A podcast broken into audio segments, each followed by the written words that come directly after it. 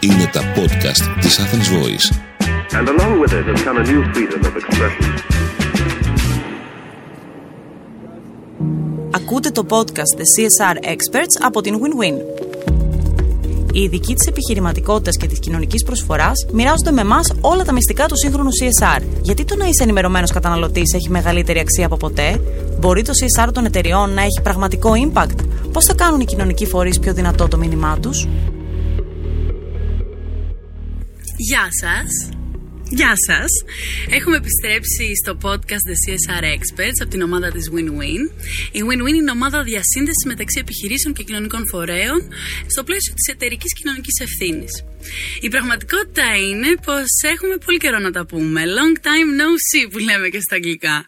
Η αλήθεια είναι πως life happens. Είχαμε έτσι έναν πολύ βαρύ προηγούμενο μήνα.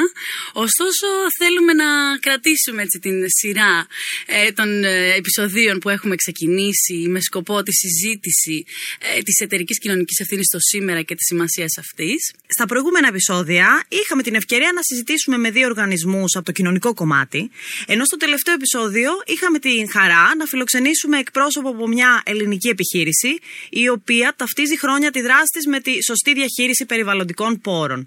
Στο σημερινό podcast μένουμε στην πλευρά των επιχειρήσεων και αυτή τη φορά φιλοξενούμε την Ελένη Τσιπά, Academy Program Manager και Corporate Citizenship Specialist της Oracle. Μεγάλος τίτλος. Γεια σου, Ελένη.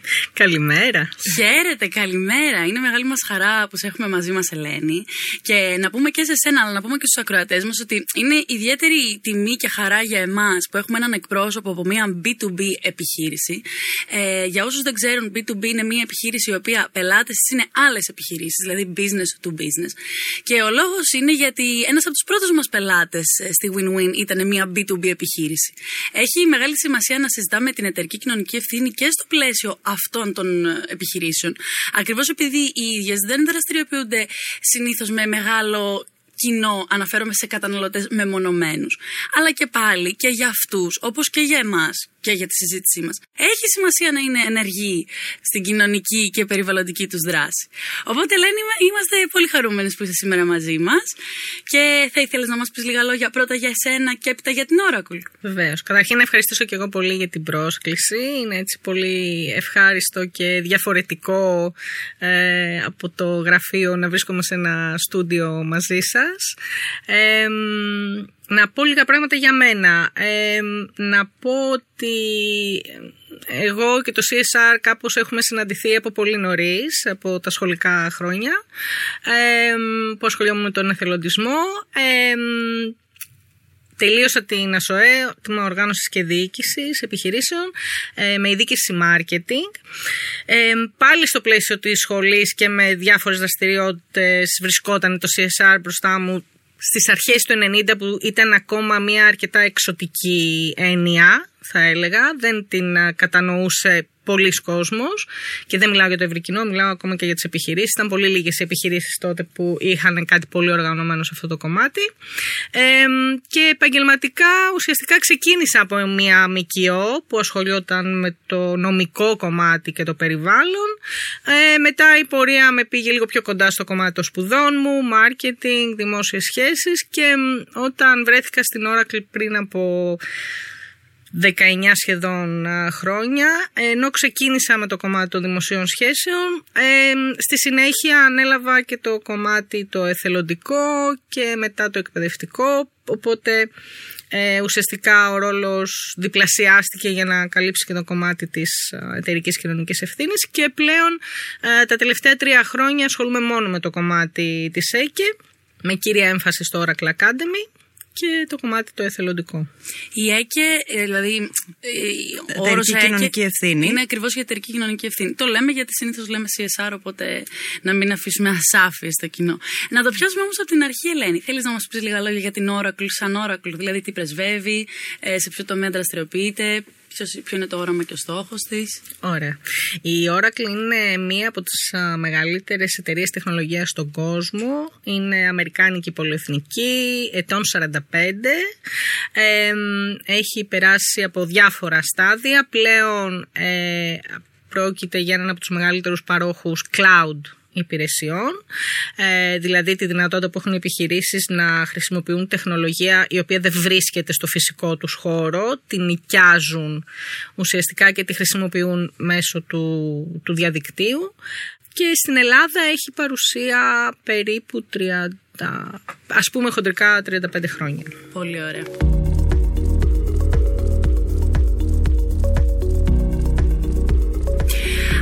Να δραστηριοποιηθούμε έτσι λιγάκι στο κομμάτι της, το ελληνικό. Ποια ήταν η κατάσταση που επικρατούσε στην Oracle μέχρι που ξεκίνησες εσύ, Γιατί είπες ότι από πολύ αρχαία κάνεις αυτό το pivot μεταξύ, από δημόσιες σχέσεις στο κομμάτι της εταιρικής κοινωνικής ευθύνης. Τι άλλαξε από τότε; Ε, η αλήθεια είναι ότι όταν ε, πήγα στην Oracle δεν υπήρχε καθόλου το κομμάτι της εταιρικής κοινωνικής ευθύνης, όχι μόνο τοπικά και διεθνώς ήταν πολύ περιορισμένα, ε, περιορισμένες οι δράσεις και ε, ίσως τότε δεν είχαν και την ονομασία ε, του CSR. Επομένως το προσωπικό ενδιαφέρον που είχα ανέκαθεν για το CSR προκάλεσε ουσιαστικά και την έναρξη κυρίως των εθελοντικών δράσεων γιατί στο κομμάτι του εκπαιδευτικού είχαμε ήδη μια μικρή παρουσία αλλά φέραμε ε, κάποια άλλες δράσεις που αφορούσαν και πιο πολύ τα σχολεία και όχι τα πανεπιστήμια ξεκινήσαμε να οργανώνουμε κάποια εθελοντικά project και άρχισε αυτό σιγά σιγά να χτίζεται ε, όμως μαζί ουσιαστικά το έχτιζε και η εταιρεία οπότε σίγουρα η εξέλιξη που έχει και η ίδια η Oracle διεθνώς τα τελευταία αυτά σχεδόν 20 χρόνια ε, είναι τεράστια σε σχέση με αυτό που ήταν όταν εγώ πήγα στην εταιρεία. Θα μπορούσαμε να πούμε ότι το CSR για τις εταιρείες είναι ότι ο θελοντισμός για τον πολίτη; Δεν θα το περιόριζα στο κομμάτι του εθελοντισμού. Ε, θα έλεγα ότι η εταιρική ευθύνη είναι το ίδιο όπως είναι η ατομική ευθύνη. Με τον ίδιο τρόπο που ένας πολίτης ε, οφείλει να είναι ε, σύνομος, να είναι παραγωγικός για να προσφέρει οικονομικά και να αμείβεται γι' αυτό. Να προστατεύει το περιβάλλον και να λειτουργεί μέσα από την προσφορά προς το κοινωνικό σύνολο ε, με ακριβώς τον ίδιο τρόπο λειτουργούν και οι εταιρείες. Άρα θεωρώ είναι θέμα κυρίως ευθύνης. Δεν είναι θέμα να το περιορίσουμε στο εθελοντικό κομμάτι γιατί μπορεί να είσαι πολύ ωραίος εθελοντής αλλά κατά τα λοιπά να είσαι και πολλά άλλα πράγματα θέμα ευθύνης και αξιών, έτσι. Γιατί πάντα ουσιαστικά η δράση σου σχετίζεται με τις αξίες σου και αυτά που πρεσβεύεις, τόσο ατομικά, αν μιλάμε για μεμονωμένους ανθρώπους, όσο και ως εταιρεία. Επομένως, στη δική σας περίπτωση, ποιες είναι αυτές οι βασικές αξίες στην περίπτωση της Oracle που πραγματικά θέλετε να υποστηρίξετε μέσα από την κοινωνική σας δράση, την εταιρική κοινωνική ευθύνη; Ε, θεωρώ ότι η προσφορά είναι σίγουρα η βασική αξία ε, πίσω από όλα αυτά και το να είσαι αξιόπιστος και ακέραιος ε, ως προς τη δράση σου, να μην μπορεί να σου προσάψει κάποιος ε, οτιδήποτε ε, που αφορά την συμμόρφωσή σου με κανονισμούς είτε οικονομικούς είτε νομικούς. Για να το συνδέσουμε αυτό με δράσεις, θα ήθελες να αναφερθείς σε κάποιες από τις πιο εμβληματικές που έχετε τρέξει; Νομίζω θα ξεχώριζα καταρχήν το Oracle Academy κυρίως λόγω της α, πολύχρονης παρουσίας του γιατί το Oracle Academy σαν δωρεάν εκπαιδευτικό πρόγραμμα υφίσταται εδώ και 25 χρόνια, στην Ελλάδα πια 15. Άρα είναι σίγουρα η πιο συνεπής και μακροχρόνια δράση μας. Ε, που, ε, που είναι και πιο εύκολο να έχει κάποιος μετρήσιμα αποτελέσματα. Από εκεί και πέρα στο κομμάτι α, της συνεργασίας μας με ΜΚΟ και το εθελοντικό θα ξεχώριζα σίγουρα και πάλι λόγω της επίδρασης που έχει, ε, τη συνεργασία που ξεκινήσαμε πριν από αρκετά χρόνια με το χαμόγελο του παιδιού, ε, όπου αρκετές εταιρείες του χώρου της πληροφορικής ε, μπήκαμε στη διαδικασία να βοηθήσουμε στην αναβάθμιση του, της υποδομής της τεχνολογικής του οργανισμού.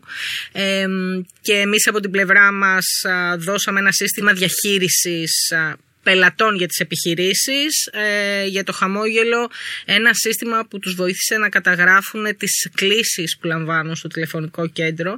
Ε, και λέω ότι η δράση αυτή είχε μεγαλύτερο, μεγαλύτερη επίδραση γιατί αυτό ε, μεγιστοποίησε τη δυνατότητά τους να ανταποκρίνονται σε περιστατικά πολύ σοβαρά ε, γιατί το γεγονός ότι είχαν από πίσω ένα αρχείο που πια έδειχνε αν κάποιος έχει καλέσει πόσες φορές, αν ήταν μια φάρσα ή αν ήταν ένα σοβαρό τηλεφώνημα, από πού είχε καλέσει κτλ. κτλ. Όλη αυτή η δυνατότητα δεδομένων που μπορούσαν να έχουν ε, και ανάλυσης αυτών ε, ουσιαστικά τους βοήθησε να είναι πολύ πιο αποτελεσματικοί, αυξήσαν πάρα πολύ τους, ε, μειώσανε μάλλον πολύ τους χρόνους ανταπόκρισης ε, και τη δυνατότητά τους να επεμβαίνουν σε περιστατικά. Οπότε αυτό είναι σίγουρα κάτι για το οποίο είμαστε πάρα πολύ περήφανοι που έχουμε βοηθήσει έναν ε, τρομακτικά σημαντικό οργανισμό για τη χώρα ε, και ένα έργο πολύ ιδιαίτερο.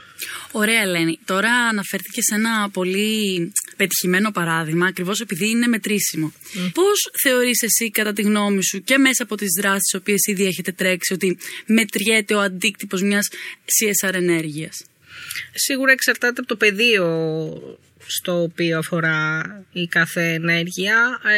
θα πω ότι πάντα το κομμάτι το εθελοντικό είναι λίγο πιο δύσκολο να μετρηθεί γιατί σίγουρα υπάρχουν κάποιοι δείκτες που μπορείς να μετρήσεις πρακτικοί αλλά αυτό που είναι δύσκολο να μετρήσεις είναι ο αντίκτυπος στους ανθρώπους που είναι ο πιο σημαντικός.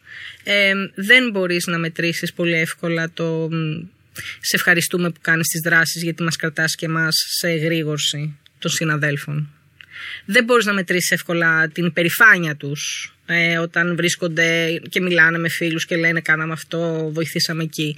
Ε, μπορείς να τα μετρήσεις ίσως μέσω μιας έρευνας ικανοποίησης των εργαζομένων, αν βάλεις κάποιες τέτοιες ερωτήσεις, αν το εκτιμούν κτλ. κτλ.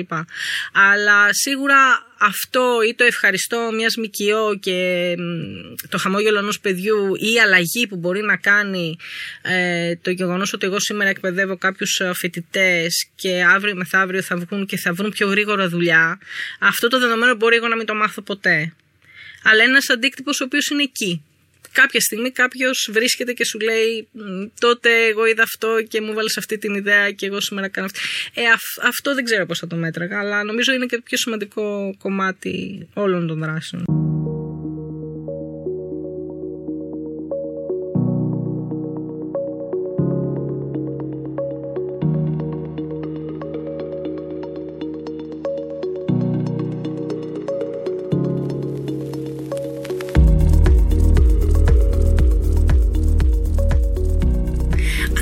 Αναφέρθηκε μόλι σε έναν πολύ βασικό παράγοντα της εταιρικής κοινωνικής ευθύνης. Και αυτός είναι η, η ικανοποίηση και πώς να πω, το γέμισμα στην καρδιά που νιώθουν οι εργαζόμενοι όταν πραγματικά καταλαβαίνουν ότι εργάζονται για κάτι παραπάνω από το everyday και το πρέπει να φέρω εις πέρας ε, τα email, τα τηλέφωνα, τα meetings και τα χιλιάλα δύο. Έχει πολύ μεγάλη σημασία να καταλάβουμε ότι είμαστε όλοι άνθρωποι έτσι, εξυπηρετούμε βεβαίως την καθημερινότητά μας σαν ε, εργαζόμενοι, όπως είπες, σαν ενεργοί πολίτες, αλλά αυτό δεν σημαίνει ότι μας απαγορεύει να υπηρετούμε τις αξίες μας. Και αυτή είναι μια πολύ μεγάλη πλευρά της εταιρικής κοινωνικής ευθύνης που, αν μου επιτρέψεις, δεν συζητιέται πολύ συχνά. Δεν βγαίνουν εργαζόμενοι να υποστηρίξουν ότι. Ξέρεις, εγώ πιστεύω απόλυτα στην επιχείρηση στην οποία δουλεύω, ακριβώς επειδή είναι συμβατή με τις δικές μου προσωπικές αξίες. Και αυτό με γεμίζει σαν άνθρωπο πρώτα απ' όλα και έπειτα σαν εργαζόμενο. Ε, κοίταξε να δεις, βλέπουμε νομίζω τον τελευταίο καιρό αρκετά πιο συχνά τέτοια παραδείγματα. Βλέπουμε αρκετές επιχειρήσεις, ίσως πιο του καταναλωτικού κομματιού να βγάζουν μπροστά τους εργαζομένους τους, να μοιράζονται τις ιστορίες τους, τις ε, εντυπώσεις τους. Ε, όμως αυτό είναι μια σχέση αμφίδρομη. Δηλαδή οι εταιρείες είναι οργανισμοί ανθρώπινοι. Ο λόγος για τον οποίο κάποιοι δεν δραστηριοποιούνται στο CSR είναι γιατί οι άνθρωποι από τους οποίους αποτελούνται δεν έχουν ψηλά την αξία της προσφοράς. Αν κάποιοι άλλοι οργανισμοί είναι πολύ δραστηριοί είναι γιατί έχουν αυτούς τους ανθρώπους στις θέσεις τις κατάλληλες. Ε, αντίστοιχα και οι άνθρωποι μέσα ε, δεν είναι πάντα άνθρωποι που ενδιαφέρονται για αυτό το κομμάτι στην προσωπική τους ζωή. Άρα ε, είναι ένα ταξίδι παράλληλο. Ε, μπορείς να αγγίξεις ανθρώπους που δεν το κάνανε πριν και να τους βοηθήσεις να το δουν και να το κάνουν και στην προσωπική τους ζωή. Μπορεί οι αξίες των εργαζομένων να σπρώξουν μια εταιρεία ε, προς αυτή την κατεύθυνση ε, και συμβαίνει πολύ συχνά. Ε, και, να- και έτσι δημιουργείται μια κουλτούρα αμφίδρομα. Σε βοηθ- και, και, και τους ανθρώπους σου να αναπτύξεις αυτό το κομμάτι αλλά και η εταιρεία να αναπτυχθεί και να πάρει ε, από τους ανθρώπους που το έχουν ψηλά και, και το πρεσβεύουν. Πάντως δεν είναι πλέον μόνο θέμα υποκειμενικό και πώς το χειρίζεται μεμονωμένα η κάθε επιχείρηση ή ο κάθε εργαζόμενος ή πολίτης. Ε, υπάρχουν κάποια διεθνή standards, υπάρχει, υπάρχουν και οι στόχοι βιώσιμης ανάπτυξης που έχουμε πει, έχουμε αναφερθεί πάρα πολλές φορές μέσα από το podcast, που κάπως θέτουν τις βάσεις για το ποια πράγματα θα πρέπει να διορθωθούν παγκοσμίως.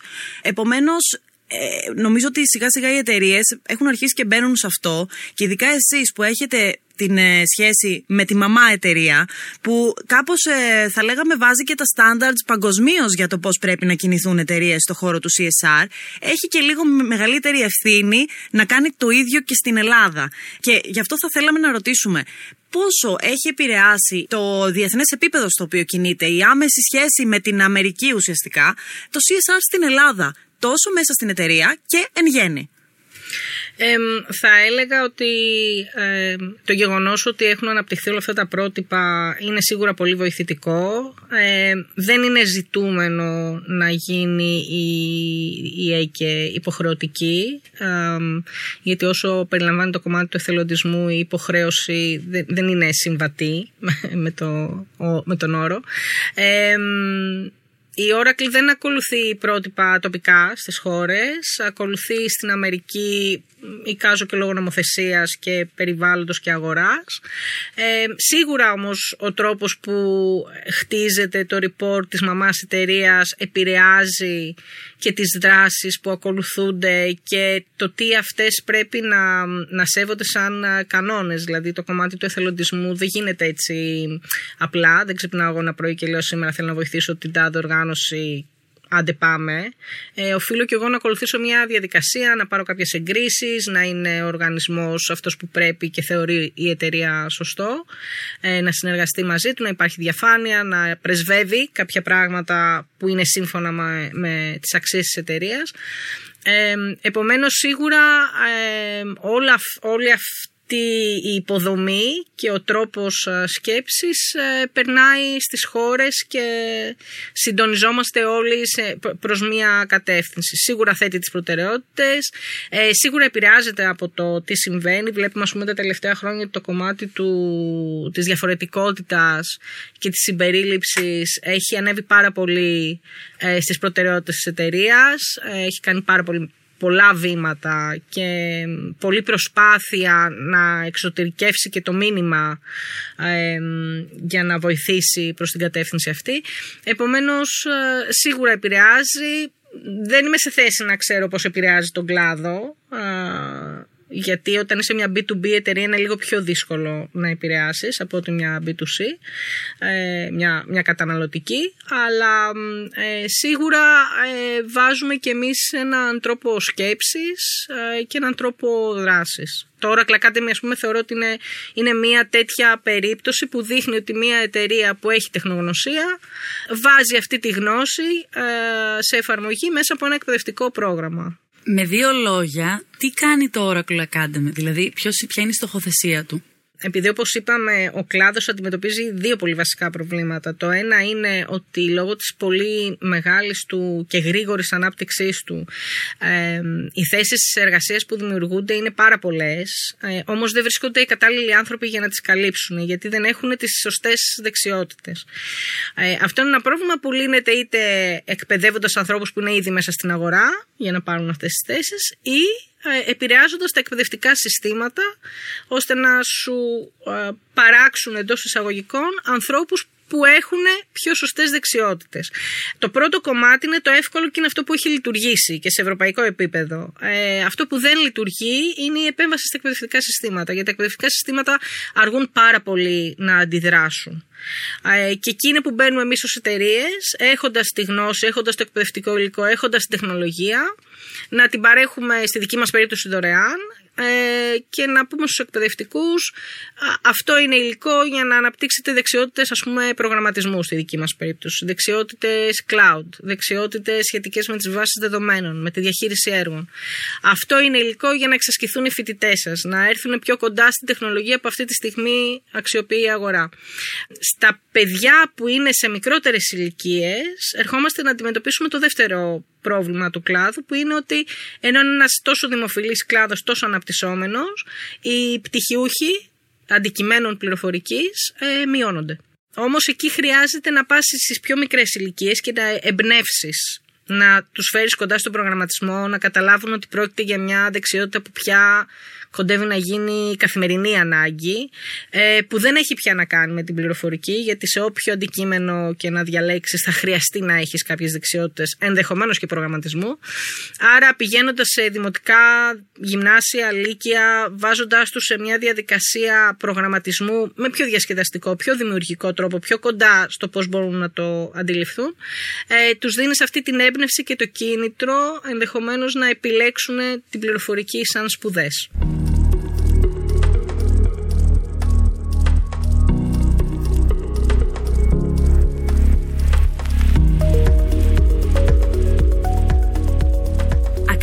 Αυτή η περιγραφή της κοινωνικής ανάγκης που έχει προκύψει ε, τα τελευταία χρόνια ε, γεννάει και την ανάγκη να μπουν μεγάλοι οργανισμοί όπως ο δικός σας και να δραστηριοποιηθούν ως προς την επίτευξη αυτού του στόχου. Οπότε πριν που συζητάγαμε για τον εθελοντισμό, εθελοντής πολίτης και εταιρεία που δραστηριοποιείται στο CSR, θα έλεγα ότι είναι πολύ περισσότερο, πώς να πω, ένας άξονας δραστηριότητας που πρέπει να ακολουθεί. Δεν είναι ένα γενικό ευχολόγιο. Μιλάμε για συγκεκριμένες ε, ενέργειες, μιλάμε για δομημένες δράσεις, μιλάμε για μετρήσιμα αποτελέσματα, τα οποία φυσικά αυτά θα φέρουν και την αλλαγή. Οπότε δεν θα ήθελα να μείνει στο κοινό η ιδέα ότι το CSR είναι κάτι το οποίο.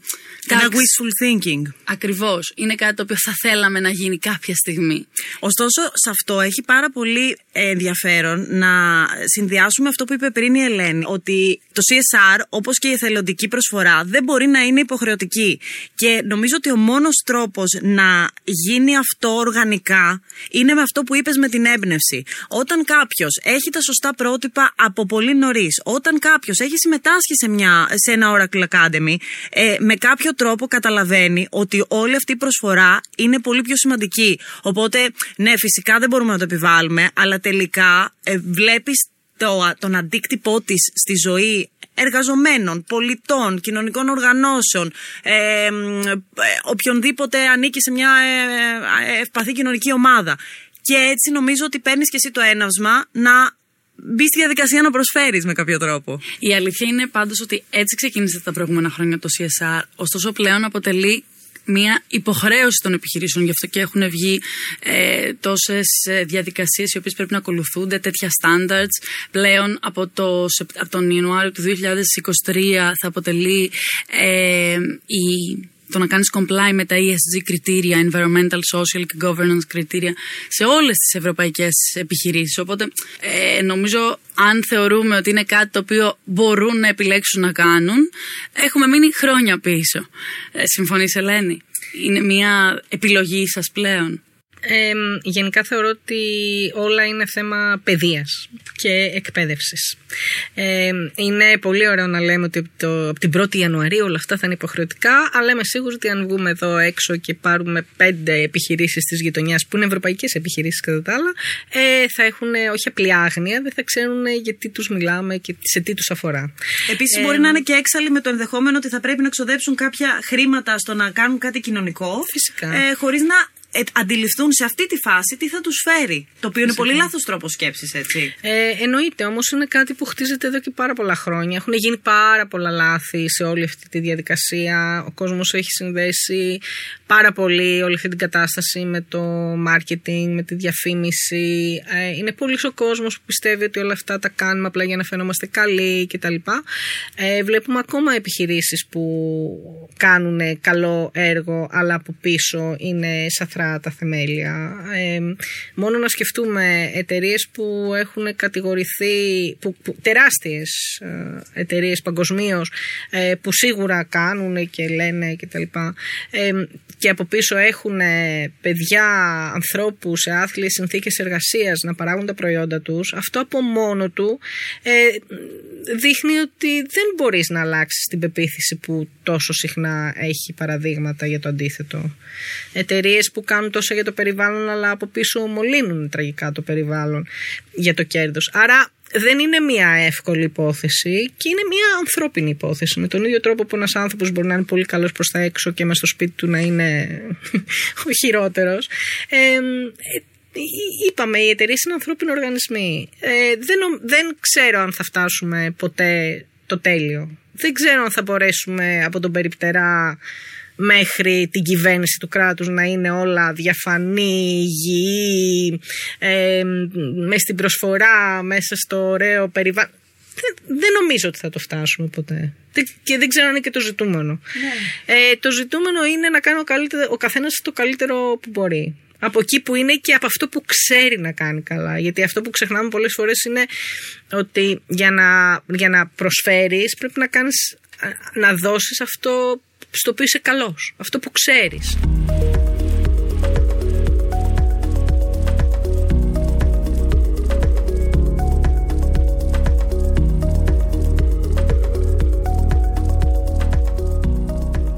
Προηγουμένως μας έδωσες μια εικόνα της πραγματικότητας, η οποία είναι, ήταν λίγο, δεν ξέρω, όταν τη σκεφτείς έτσι συνολικά, λίγο αποθαρρύνεσαι και λίγο αγχώνεσαι ότι τι θα προλάβω να κάνω και τι θα μπορέσω να κάνω. Και αυτή είναι η πραγματικότητα, έτσι. Δηλαδή, αν εξετάσουμε ε, το τι κάνει κάθε εταιρεία μεμονωμένα, τι κάνει, τι βγαίνει προς τα έξω, πόσο οι κυβερνήσεις μπορούν να αλλάξουν τα πράγματα, ε, πόσο πραγματικά το κάνουν, ε, μπορεί να, λίγο να, να θολώσεις.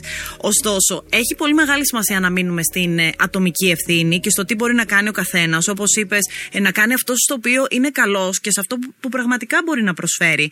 Και είναι, νομίζω, πολύ ευχάριστο που μιλάμε με έναν άνθρωπο που είναι στην κατάλληλη θέση, ο κατάλληλος άνθρωπος στην κατάλληλη θέση, γιατί και έχει προέλθει από τον εθελοντισμό ε, και έχει πολύ βαθιά γνώση του αντικειμένου.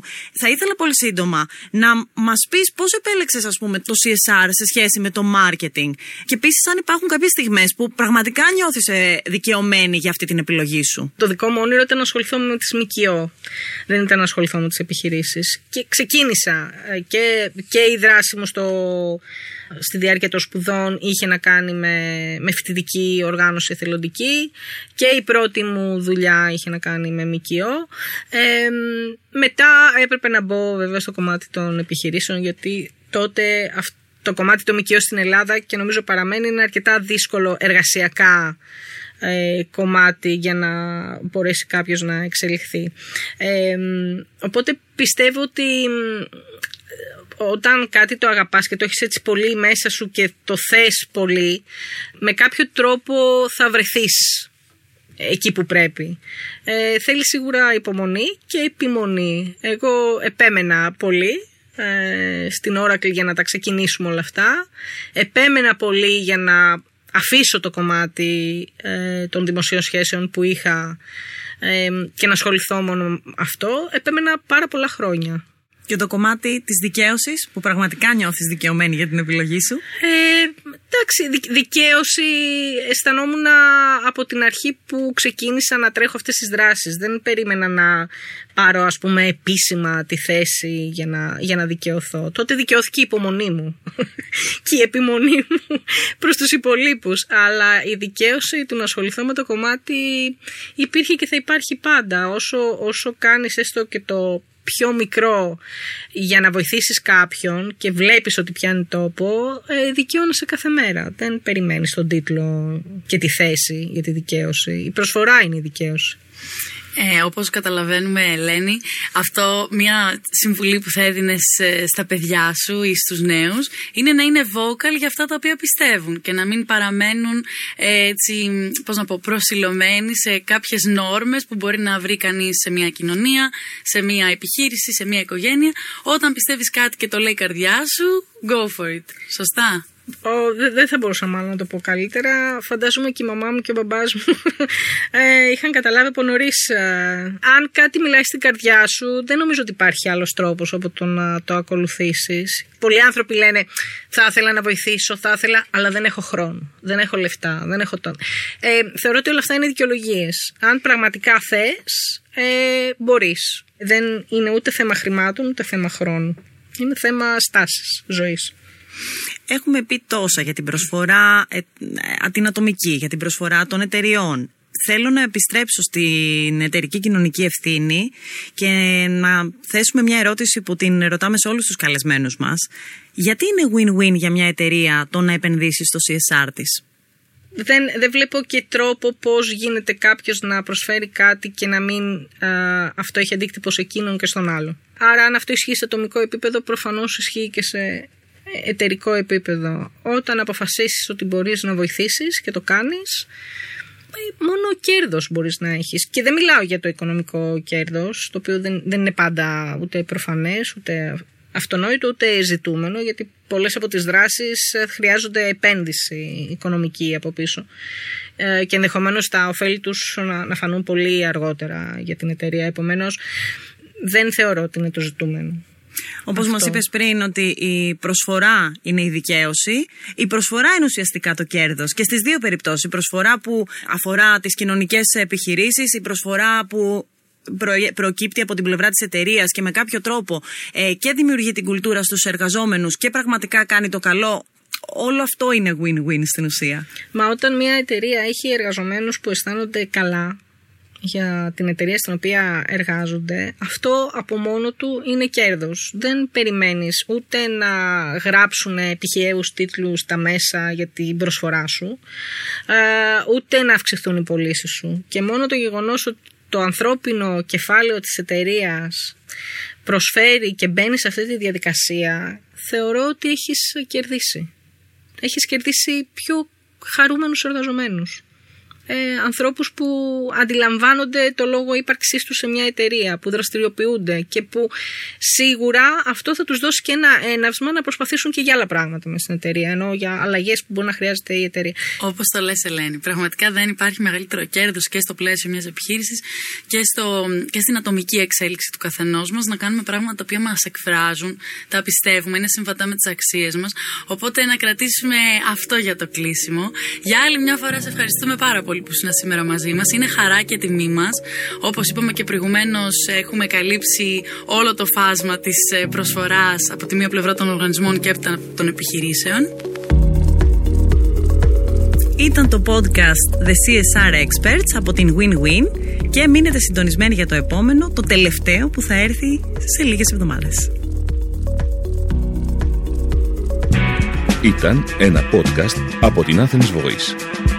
Μπορείτε να ακούσετε τα podcast της Athens Voice στο athensvoice.gr και στο Spotify, στο Apple Podcast και το Google Play Music.